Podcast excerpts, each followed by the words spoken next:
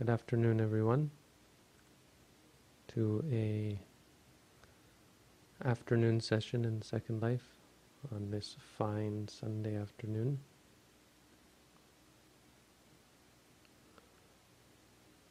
Uh, today's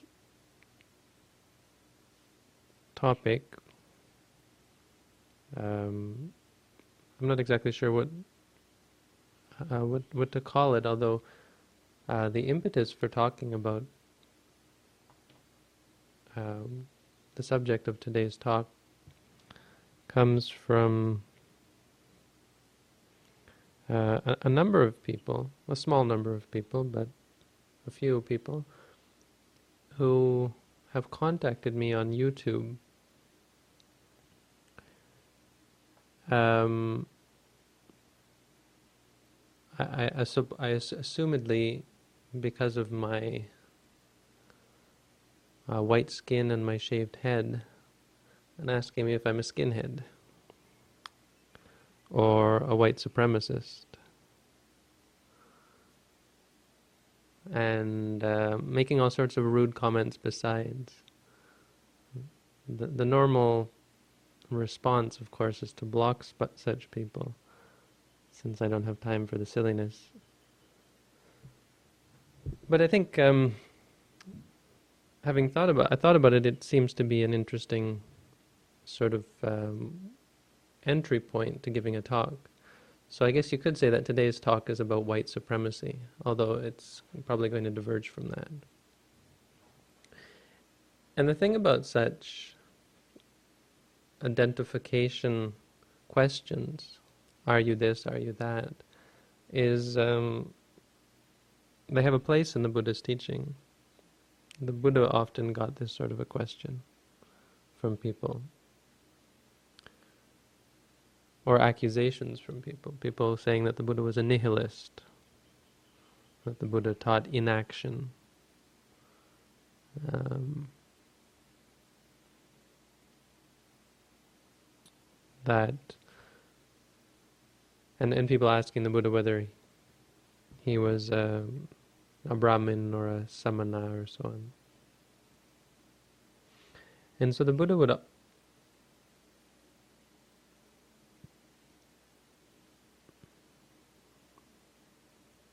would more often than not redefine the term.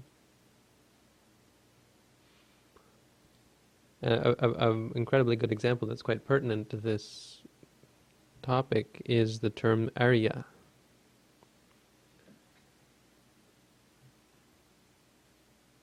And we're, many people should be familiar with the Aryans. Um, mostly we, we come in contact with this word in relation to Nazi Germany and their idea of creating the pure, perfect Aryan race. But the, the origin of the term, the oldest known usage that I'm aware of, comes from India, or comes from a group of people who invaded India. It was a group of uh, horse-riding barbarians who called themselves the Aryans, and they had war gods and war hymns, much like the Vikings. You you might think of it as horse-riding Vikings, or, or you know, thinking um, the Genghis Khan or however. I'm not I'm not so familiar with all of that, but anyway, this group of of warriors of of people who believed in conquest and domination. And they came into India, and they called themselves the Aryans. And they saw all... They, they were rather white-skinned, assumedly. And they saw all these dark-skinned inhabitants of the Indian subcontinent, and even got to the point of calling them demons. These are dark beings. And so it, the word Aryan does in fact have a, a, a fairly negative connotation. It's a, it's a term used for a group of people who believe that people with light skin are superior, or more than light skin, you might um, extrapolate that to blue eyes, blonde hair, and so on. Tall.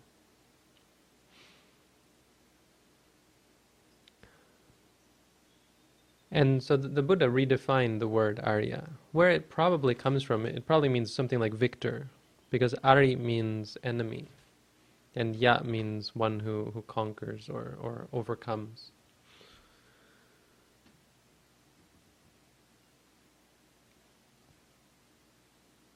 So the Buddha redefined the word to mean one who overcomes the real enemy, which is the defile or the defilements inside. He said, you don't call someone a an, an Arya by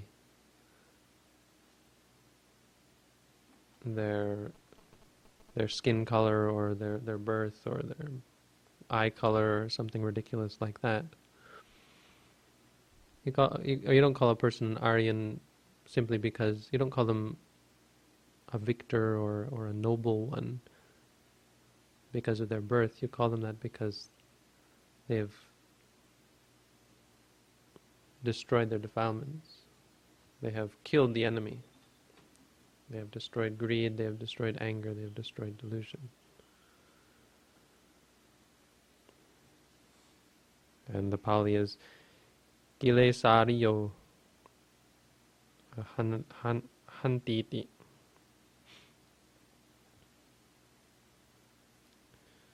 One who kills the enemies, which are the, the kilesa, the defilements. This is known as an Arya.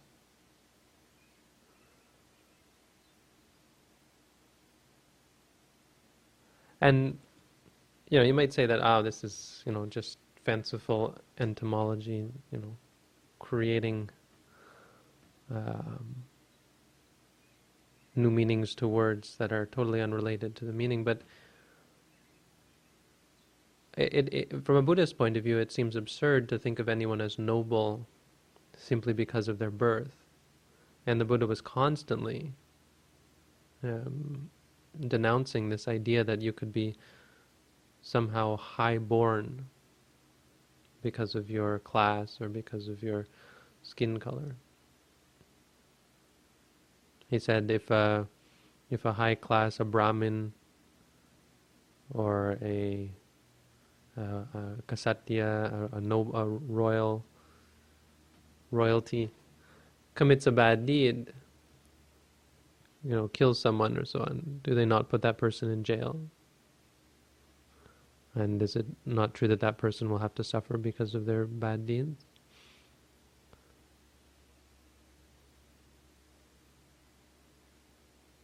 And you know, th- this this might might seem a little bit silly, you know, talking about the ca- the class system, because obviously in our society we don't have this class system. But here we have, even today, these people who claim that they are white supremacists. They believe in the perse- the supremacy of whiteness.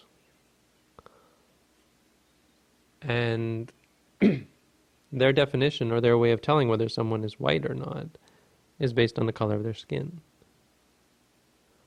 And I was fooling around with the color of my skin here in Second Life. And um, no, it's not really... Uh, I'll just... Let's see if I can get it here.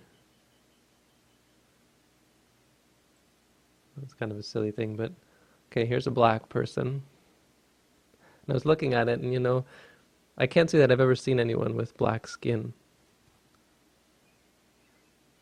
Uh, and I, I even looked it up on Wikipedia, and apparently um, the closest you can get is, is close to black. It's first skin color. Now, I have seen people with almost white skin. Um, but they're, of course, few and far between. Well, most of us have some shade of brown, um, and maybe some pink thrown in there. So I, I think this is um, this is an important topic to discuss, because it goes into the it goes into the whole idea of identifying with with things and, and cr- cr- giving labels to, especially to people, to yourself and to others. So you have people who give themselves the label white, or they give themselves the label black. And then they identify with it. They, you know, they they talk about um, people as being not black enough, not uh, too white, or so on. Um, they talk about white culture, white trash. They talk about black culture. And like everything else, this separates us into groups. It divides people on ridiculous, absurd um, grounds. And it comes because we see what is not essential as being se- essential. So like with Hitler, he believed that somehow there was something good about being blonde, blue-eyed, uh, white-skinned, tall, um, muscular, whatever. German, I guess. I, I'm, I'm Aryan, this group of of uh, European people who rode horses and conquered and and actually turned out to be probably one of the most evil groups of people on the earth. That would be the same people who, um, with the same idea, the same culture that, that ended up turning into British imperialism, the conquering of the quote-unquote New World, which of course already had advanced or well-established civilizations, and most of the rest of the known world, Africa, India, and Asia, and bringing an incredible amount of suffering to the rest of the world.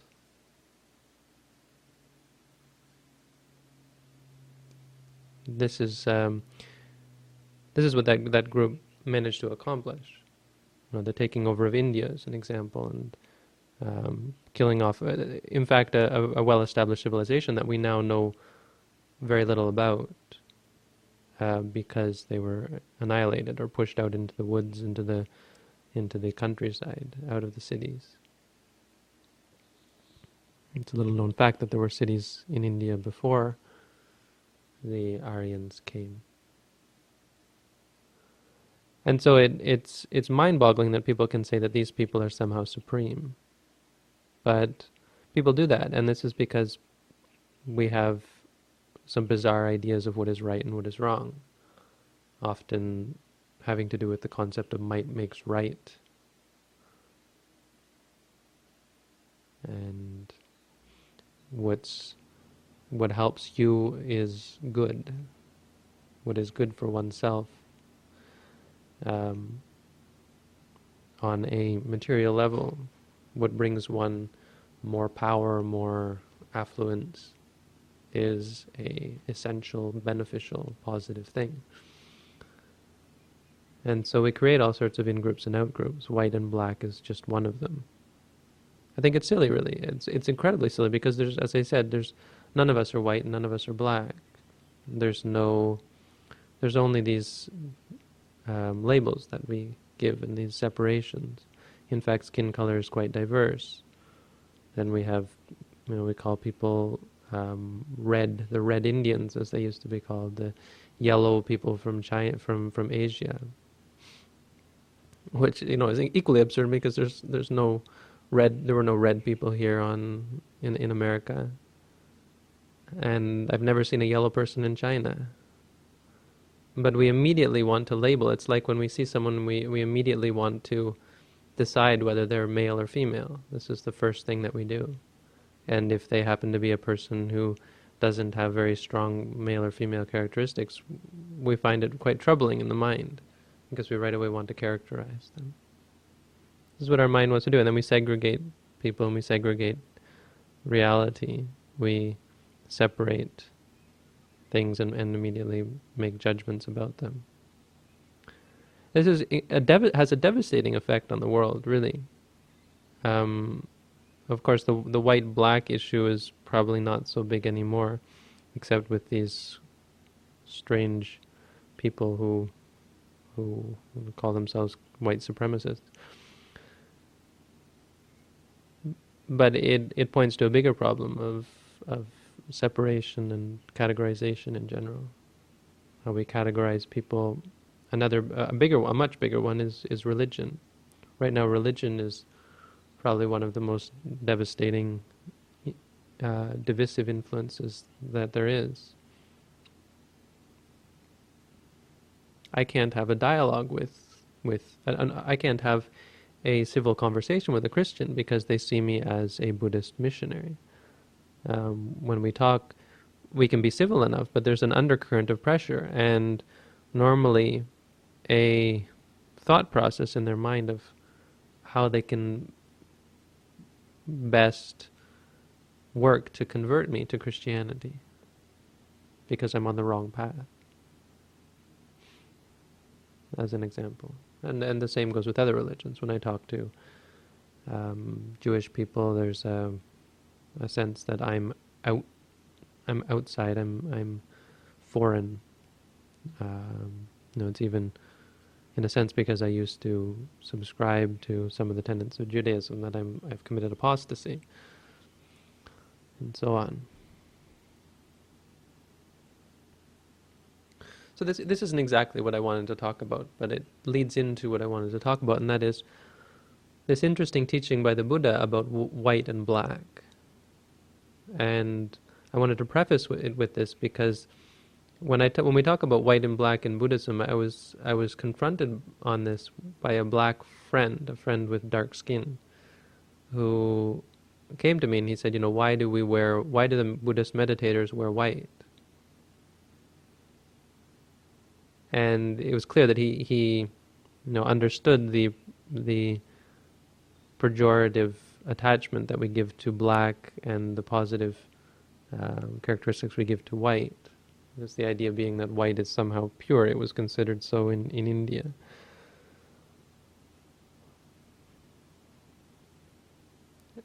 And so I think it's important to say that it's important to express the belief, the understanding that there are no black people, no people with black skin or white skin. And I think if we can get over that, then we can get on to talking about what is really white and what is really black. And and we can overcome these, these barriers, this divisiveness that is always separating us. When we come to see, you know, the the color white, there's, there's nothing pure about it at all, it's a color. The color black, there's nothing dirty about it as as well. But in India, they, they separate the two. They say that white is is pure and and and black being dirty, and and that's that's because in, in terms of cloth, it, it actually is the case that pure cloth is white. Cotton cloth in India would be white, and when it um, touches with the soil of the earth, it, it gets darker. So the you know the The um, extrapolation from that is that you know, white is pure and dark is somehow bad. But of course the opposite doesn't, or the, the same doesn't hold with, with skin color. And in fact the funny thing about skin color is that, um, well anyway, it, it it's w- we all come from the same ancestor. The, the understanding is that we're all from the African continent and have branched off, and due to geographic isolation our skin color has changed due to the, the amount of sunlight that we get, the altitude and so on. So what is white and what is black in Buddhism? I think if, if you know anything about Buddhism, it's pretty easy to answer. Obviously what is white and black is is karma, is our actions. And the Buddha used these words, living in India, with this understanding that people had that you know, white is pure and, and, and black is impure. White is positive, black is, is negative.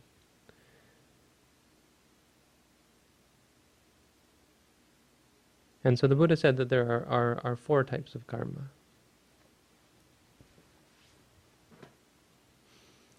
There's white karma, and white white karma with white results, black karma with black results, white and black karma with white and black results, and neither white nor black karma with neither white nor black results.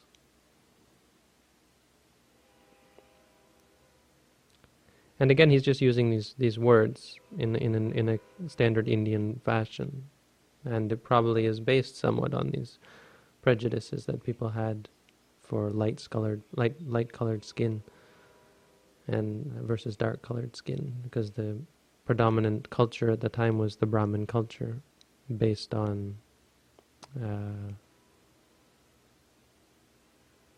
based on the Aryan invasion. So what is white karma, what is black karma, what is white and black karma, and neither white nor black karma? Because the interesting thing here, in the beginning I was going to try to formulate this talk to say, uh, yes, I am a white supremacist, and and then explain it from there, that um, you know, because I believe in the the performance of white karma, white deeds, pure deeds. When we perform a deed with a pure heart, just like a, a white cloth, uh, a mind that is unsullied by defilement. You see, because the mind in its ordinary state is undefiled. The Buddha said that the mind uh, is is luminescent, is is brilliant, is bright, is white, but it becomes defiled by uh, defilements which um, wander in, or sort of like guests that, that don't aren't intrinsic to the mind. They're extrinsic states, just like dirt is not intrinsic to the cloth. But I, then I when I when I started looking at it, I realized, oh, that's right. You can't you can't say that, and and I'll explain why. From Buddhist point of view, we we aren't white, so we don't believe in in uh, white karma as the supreme. White karma is just any any deed that we do that leads to happiness. You notice that I said white karma with white results, black karma with black results. When you think in the standard Buddhist way of of of uh, working for completeness in categorization, that there would also be black karma with white results and white karma with black results.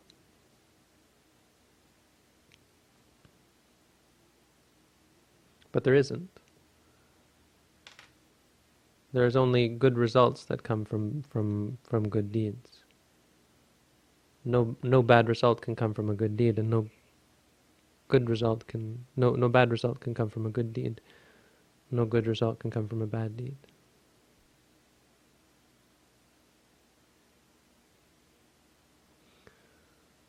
So when someone kills or steals or lies or cheats, does something that has bad results, then it's considered a bad deed. It's considered a black karma. Kanha karma. A karma that is black. If someone refrains from these things or performs a deed that is for someone's benefit, either oneself or others, then this is a white karma. This is a deed that is um, considered to be beneficial or positive, white, pure.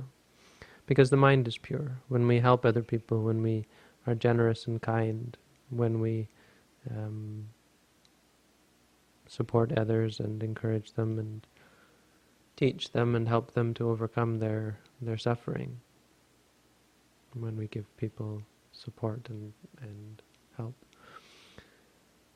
Or when we do good things for ourselves, when we purify our minds, when we practice meditation, when we see things as they are, when we understand reality. This is white. in a sense, white karma. We're making our minds more pure. Our minds are becoming more uh, unsullied.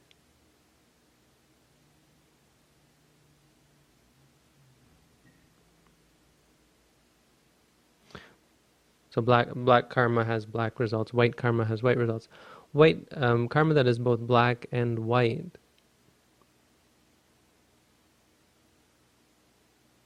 uh, is there to show us that, you know, that whereas you can't do a purely good deed and, and get bad results from it, sometimes we do a, a deed that has both good and bad results. For instance, you might have good intentions, but the nature of the deed forces the arising of, of bad thoughts, of harmful intentions. For instance, when, um, in the case of euthanasia, people say they have, you know, good intention, don't want the person to suffer.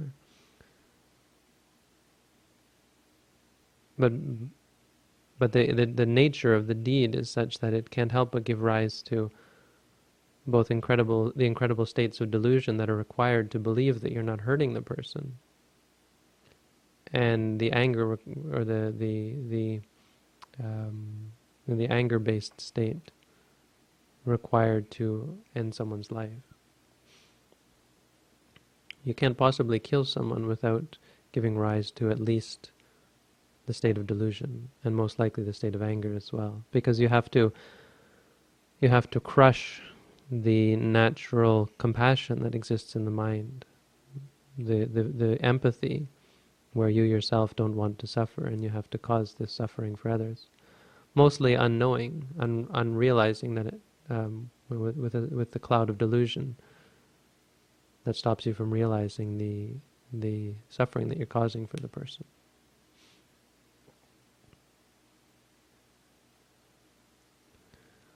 But there is, in, on the other hand, there are some good intentions. There is uh, um, a sort of a ignorant belief that somehow you're helping the person.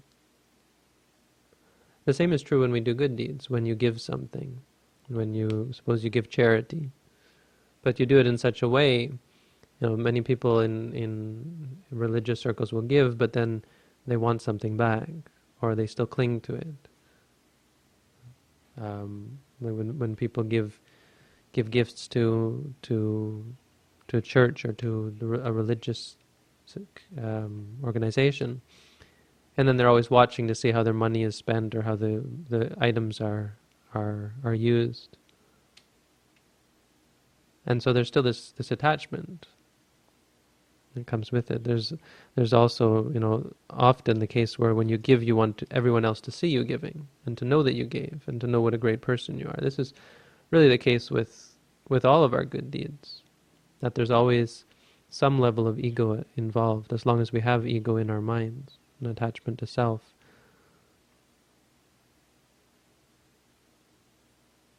That will always give rise to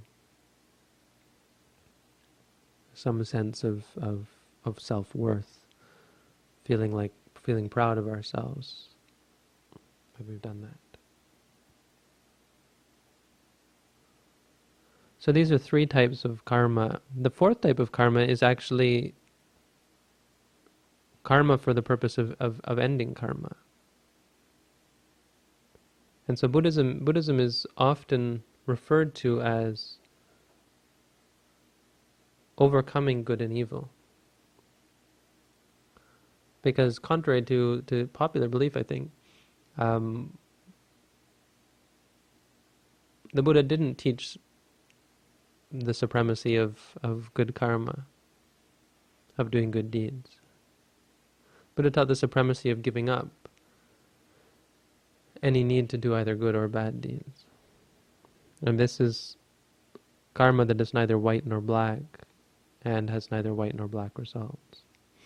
In other words, it's action that doesn't give rise to results because it's free from en- the intention of giving rise to any results. There's no intention when one performs such a karma for any results to arise. And the point being that if if if you perform a deed intending that it has a good result, then you'll always be conditioned um, for the creation of that result. There will always be a future.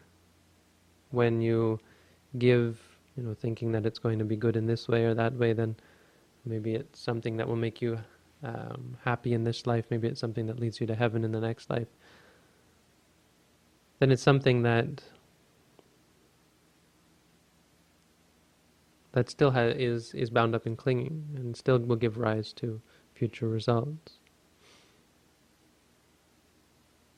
The practice of the Eightfold Noble Path, the, the Buddha's path of morality, of concentration and wisdom, is considered to be neither white nor black karma, because it's something that frees the mind from the need to do good or bad, need to do good or bad deeds.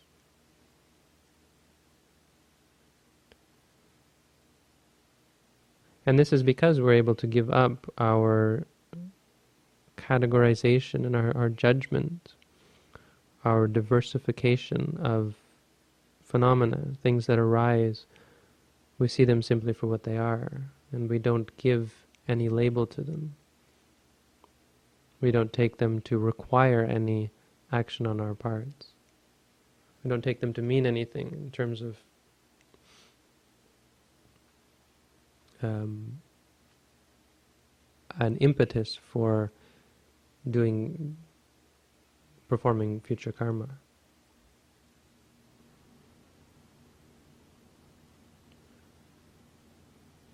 So in, in essence, it's it's changing our nature from one of of cause and effect, past, present, and future, to one that is more stationary in terms of being with reality as it is. Not thinking this phenomenon, that phenomenon uh, is a cause for me to work for something in the future,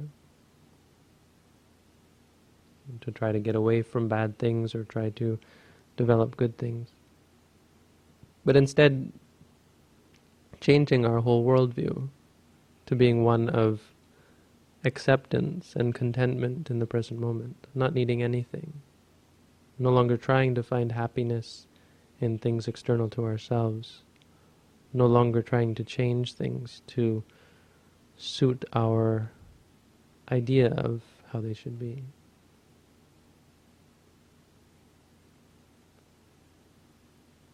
No longer saying to ourselves, this is good and this is acceptable, this is supreme, this is uh, noble, this is high, this is low, this is ignoble, this is unacceptable.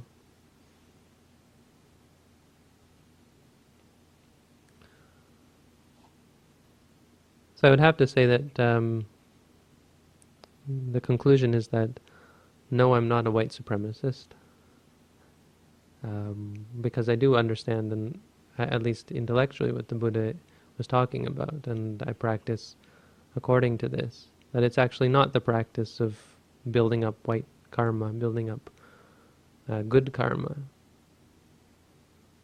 It's the practice of tearing down and letting go, as I talked about last Uh, time, I think, last Wednesday. The Buddha's teaching is, is for the purpose of tearing down, not building up. So it's for the purpose of letting go and not holding on.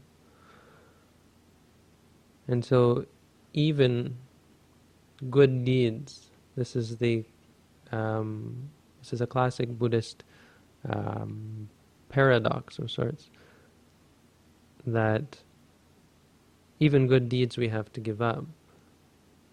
We we we perform good deeds for the purpose of giving up good deeds. And it's a it's a it's a dilemma of sorts that often leads people to Buddhists to claim that there is no reason and there is no good and there is no use in in good, doing good deeds, in giving charity, or in teaching others, or in um, setting up meditation centers or so on, distributing teachings. um, you know, working in hospitals, working with uh, in, in homeless shelters or so on. That these things are are just the accumulation of good deeds. And this is a mistaken conclusion that people come to in in, the, in regards to this teaching, the belief that, okay, that means that we have to stop all of these things. And the truth is that an enlightened being is much more inclined to perform such deeds. The difference is that they do it unconditionally. They would do it without uh, any interest for future results. They do it because it's the most harmonious thing. They they perform good deeds, quote unquote good deeds, because they have gained the wisdom and understanding that there is an a, an intrinsic difference between good and bad deeds. That a good deed is much easier and more harmonious, it leads to greater harmony when performed, than a, a quote-unquote bad deed. And that's why they're given the label of good and bad deeds. And this goes back to the the labels that are given to them in terms of white and, and black. The white being akin to the, the pure cloth, and black or, or dark being um, sullied.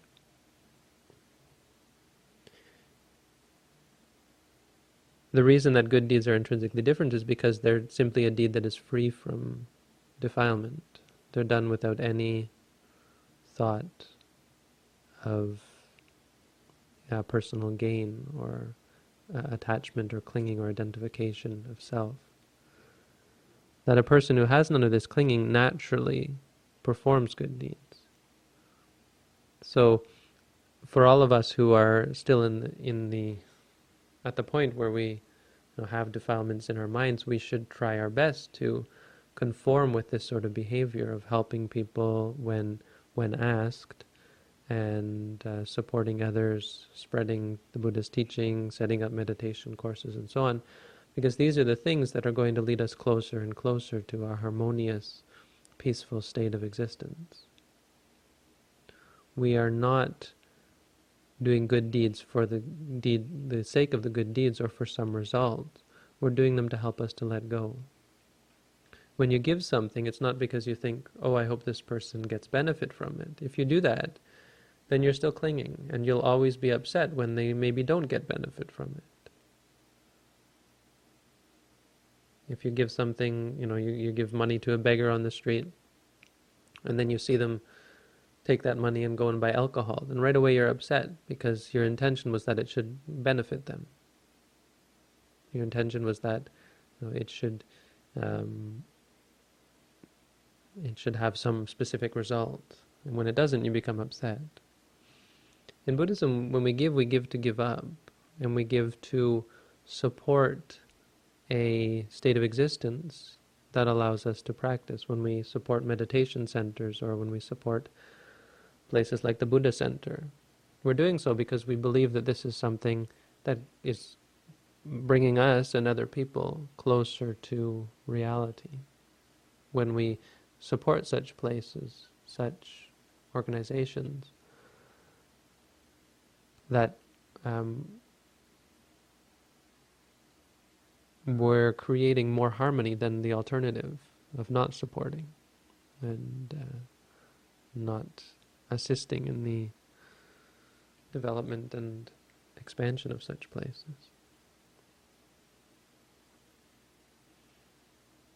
So, just that important point that while we're not focused on good deeds, we certainly have to align ourselves in that direction, because when someone comes and asks you for something, asks you for support, and you don't help them at all, It, it it creates incredible states of defilement in the mind, feelings of guilt, feelings of stinginess, feelings of anger, or, or however. And so it behooves us to give unconditionally. When someone comes and asks us for a hundred dollars, maybe give them five dollars. Someone comes and uh, asks us to uh, teach them about the Buddha's teaching, well, say something. You know, give them the basics. The if you don't know how to teach, or if you don't have time, or so on, you know, always be giving when people ask. When you're confronted with an opportunity, use it as, as a chance to create this harmonious state of, of existence. It's something that supports our practice, and we should always be finding this happy medium where we're not looking and going out of our way to to help people, which can become incredibly obnoxious and is often un, un um, undesired by the people, by the recipients. But rather, you know, simply doing it as a matter of course, a means of not clinging, uh, the, the the simplest way out of the situation, to support, to give, to bring yourself closer to a state of peace, happiness, and tranquility. So that's some, I think that's some dharma for today, food for thought. Hopefully something that can help us to uh, come closer to a, a meditation practice, and help us to Um, focus our minds in the meditation practice, in terms of seeing that we're not trying to gain any state, even in the meditation practice, of uh, peace or happiness. We're not, even meditation, we're not practicing to gain anything. We're practicing to let go, to give up. So that's the talk for today. I'd like to thank you all for coming. If you've got any questions, I'm happy to ask them. Otherwise, have a good day.